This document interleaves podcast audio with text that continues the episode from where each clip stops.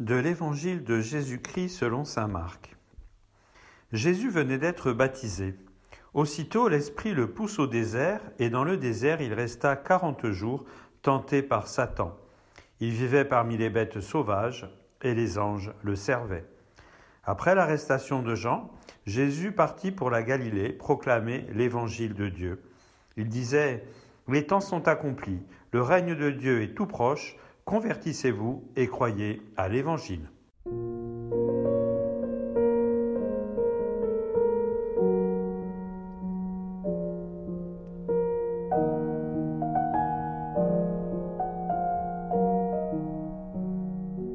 Chers frères et sœurs, en ce premier dimanche de carême, nous avons, comme euh, d'habitude, le récit de la tentation de Jésus au désert.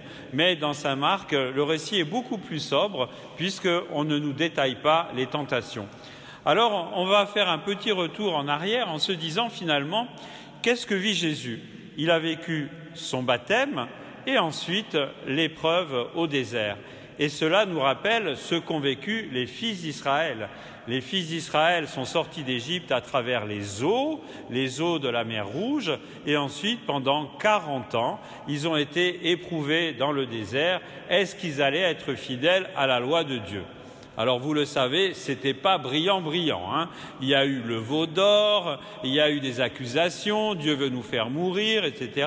Donc pendant ces 40 ans, la fidélité d'Israël n'a pas été toujours au rendez-vous, loin de là. Par contre, pour Jésus, donc qui passe non pas à travers la mer Rouge, mais à travers le Jourdain, il y a aussi ces 40 jours d'épreuve. Satan est là pour le faire déraper, hein, pour que finalement il puisse hein, renier sa mission et faire capoter le plan d'amour de Dieu son Père. Mais à la différence des fils d'Israël, eh bien Jésus, lui, va rester parfaitement fidèle pendant cette épreuve.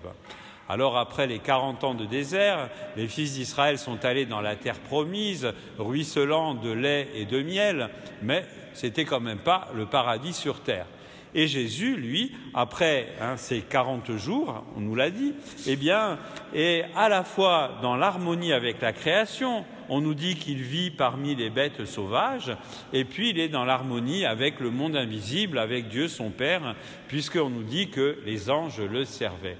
Donc finalement, hein, cette épreuve de Jésus le conduit d'une certaine façon à ce monde nouveau où tout est en harmonie, ce monde nouveau auquel nous aspirons tous.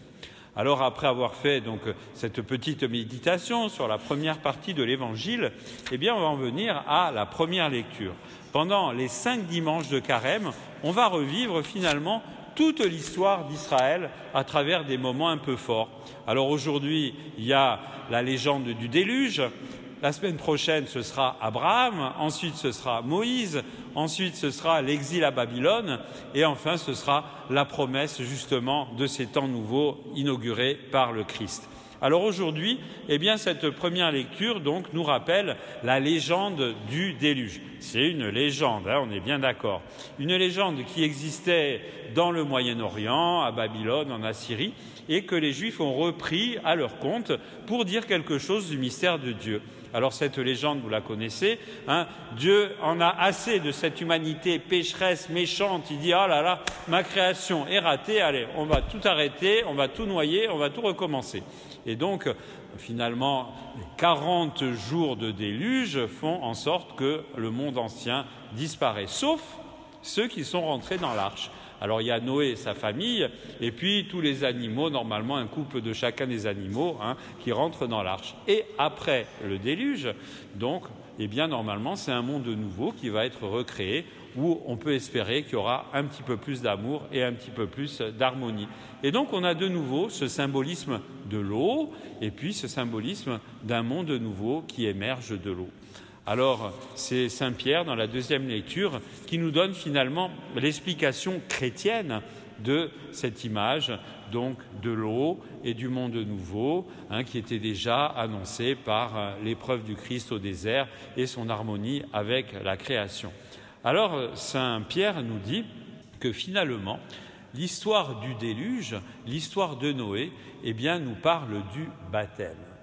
Il y a eu le passage de la mer Rouge, il y a eu le baptême de Jésus, il y a eu le déluge, mais finalement, pour nous, pour chacun d'entre nous, il y a eu l'événement du baptême. Alors cet événement du baptême qui nous a fait, nous aussi, traverser l'eau, eh bien, c'est un événement qui nous emmène vers la terre promise. La terre promise, c'est le royaume de Dieu. Le royaume de Dieu dont la dimension définitive, éternelle et pleine n'adviendra qu'au retour du Christ à la fin des temps. Mais ce royaume de Dieu, nous le préparons maintenant car finalement, ce dont nous hériterons au retour du Christ ne sera que le fruit de ce que nous semons maintenant. Si aujourd'hui nous ne semons pas d'amour, au-delà de notre mort, il n'y aura pas d'amour. Si aujourd'hui nous semons l'amour, eh bien lorsque le Christ reviendra, nous en hériterons tous ensemble. Voilà donc hein, l'appel de notre baptême. Saint Pierre nous disait que le baptême, finalement, c'est pas être purifié de souillure extérieure, mais c'est l'engagement envers Dieu d'une conscience droite, donc à construire avec le Christ ce monde nouveau, ce royaume nouveau. Alors, nous nous rappelons, et Saint Pierre le rappelle aussi dans cette lecture, que ce monde nouveau, eh bien, finalement, c'est le Christ qui l'a fondé à travers sa mort et sa résurrection. Saint Pierre le dit, le Christ a souffert pour les péchés, lui le juste pour les injustes, afin de vous introduire devant Dieu. Et après, il nous dit que le baptême nous sauve par la résurrection de Jésus, lui qui est à la droite de Dieu. Donc on a vraiment un rappel du mystère de Pâques dans toute son ampleur. Finalement, c'est Jésus qui porte tout. C'est Jésus en qui tout se résume. C'est Jésus qui assume toute l'humanité. Il nous prend tous sur ses épaules comme il a pris la croix sur ses épaules pour nous faire passer avec lui, si nous le voulons bien, si nous acceptons de nous laisser porter, du péché à la sainteté et de la mort à la vie. Tout se joue en Jésus. Et en dehors de Jésus, rien ne se joue. Hein, Saint Paul nous dit, il n'y a qu'un seul nom dans lequel on puisse être sauvé, c'est le nom de Jésus. Donc, à nous aujourd'hui hein, de nous rappeler l'engagement de notre baptême et d'essayer de construire du mieux que nous pourrons, un peu mieux que d'habitude pendant ce carême, le royaume du Christ, le royaume qu'il a inauguré par le don de soi et par sa résurrection d'entre les morts. Et nous le savons bien, eh bien, ce royaume, ça s'appelle tout simplement l'amour, l'amour de Dieu et l'amour du prochain, la confiance en Dieu notre Père qu'on met en pratique en aimant ceux et celles qui nous entourent. Et c'est là que retentit finalement l'appel de Jésus qui, qui est donné à la fin de l'Évangile. Les temps sont accomplis, le règne de Dieu s'est approché, le règne de Dieu, on le sait, c'est Jésus, convertissez-vous et croyez à l'Évangile. Alors, chers frères et sœurs, eh bien, on va essayer de prendre ce temps de conversion pendant le carême.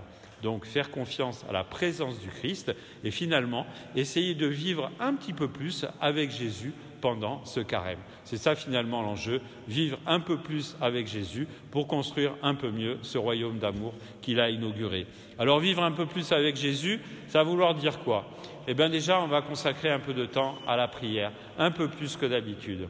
Et pas simplement une prière où on va réciter des prières, mais une prière où, au fond, on va dire à Jésus, allez, éclaire-moi sur ma vie. Qu'est-ce qui dans ma vie va bien? Parce qu'il y a des choses qui vont bien quand même. Hein. Et qu'est-ce qui dans ma vie doit être amélioré? Voilà, on va prendre un petit temps de prière, une espèce de relecture de notre vie. On fait le point sur notre existence, alors que ce soit notre famille, que ce soit notre métier, que ce soit nos engagements divers, que ce soit notre participation à la vie de la communauté chrétienne, que ce soit notre place dans la confrérie. Donc, on va se faire un petit point et on va dire au Seigneur, voilà, toi tu me dis ça, ça va, tu me dis ça, ça va moins, alors donne-moi l'Esprit Saint pour que je puisse m'améliorer. Et puis, la prière, c'est aussi avec la parole de Dieu. Alors, essayez, hein, cinq minutes, hein, vous ouvrez votre euh, smartphone hein, et puis vous prenez l'évangile du jour ou n'importe quoi d'autre de la parole de Dieu. Peut-être que le Christ a quelque chose à vous dire à travers cette parole de Dieu. Et puis, bon, vous le savez bien, le plus important, alors jeûner, oui, c'est important. C'est une façon de dire à Jésus, bon, j'aime le chocolat, mais tu es plus important pour moi que le chocolat. Euh, j'aime bien fumer, mais tu es plus important pour moi que la cigarette. Voilà, le jeûne, c'est ça. Le jeûne, c'est aussi, euh, j'aime bien regarder la télé, mais tu es plus important pour moi que la télé. Vaut mieux que je parle avec ma famille plutôt que de regarder la télé. Voilà, ça c'est des petites choses pour le jeûne. Et puis je termine en disant, on le sait, le plus important, c'est l'amour fraternel. Alors là, je ne vais pas vous faire un dessin, tout le monde sait ce que c'est que l'amour fraternel. Alors essayez hein, de reprendre contact des gens qu'on n'a pas vus depuis longtemps, ou en téléphone, ou quelque chose comme ça, puis essayez d'arranger hein, les relations qui sont peut-être un petit peu abîmées. Donc on va demander à l'Esprit Saint de nous aider pour grandir dans l'amour et pour faire un bon carême, chers frères et sœurs.